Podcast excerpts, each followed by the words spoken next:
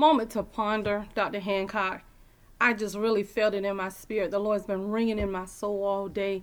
Don't let nothing separate you from the love of God. Not only yourself, your circumstance, your situation, but keep in mind there are two beings fighting within you. It's your carnal man and your spiritual man. Don't let yourself separate you from the love of God. Why do you say that, Mary? Because the word of God tells us that you we he's able to divide asunder of soul and spirit your very intents of the heart. Romans 8 5 35 through 39 says who should separate us from the love of god? Shall tribulation or distress or persecution or famine or nakedness or pearl or sword? As it is written for thy sake we are killed all the day long.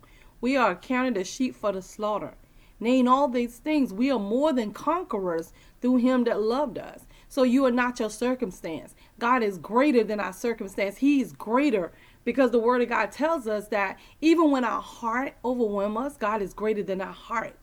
Verse 38 says, For I am persuaded you are locked in that neither death, nor life, nor angels, nor principalities, nor powers, nor things present, nor things to come, nor height, nor depth, nor any other creature shall be able to separate us from the love of God, which is in Christ Jesus our Lord. Just make sure you understand that your conviction is so strong. You believe God exists more than you believe that you're in existence.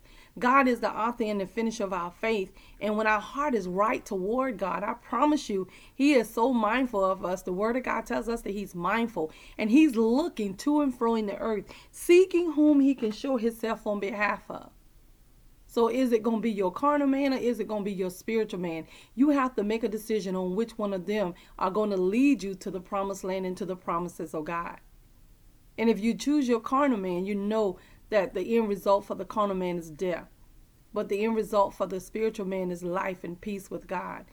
And with the Holy Spirit in us, guiding us to all truth, it's a sure win.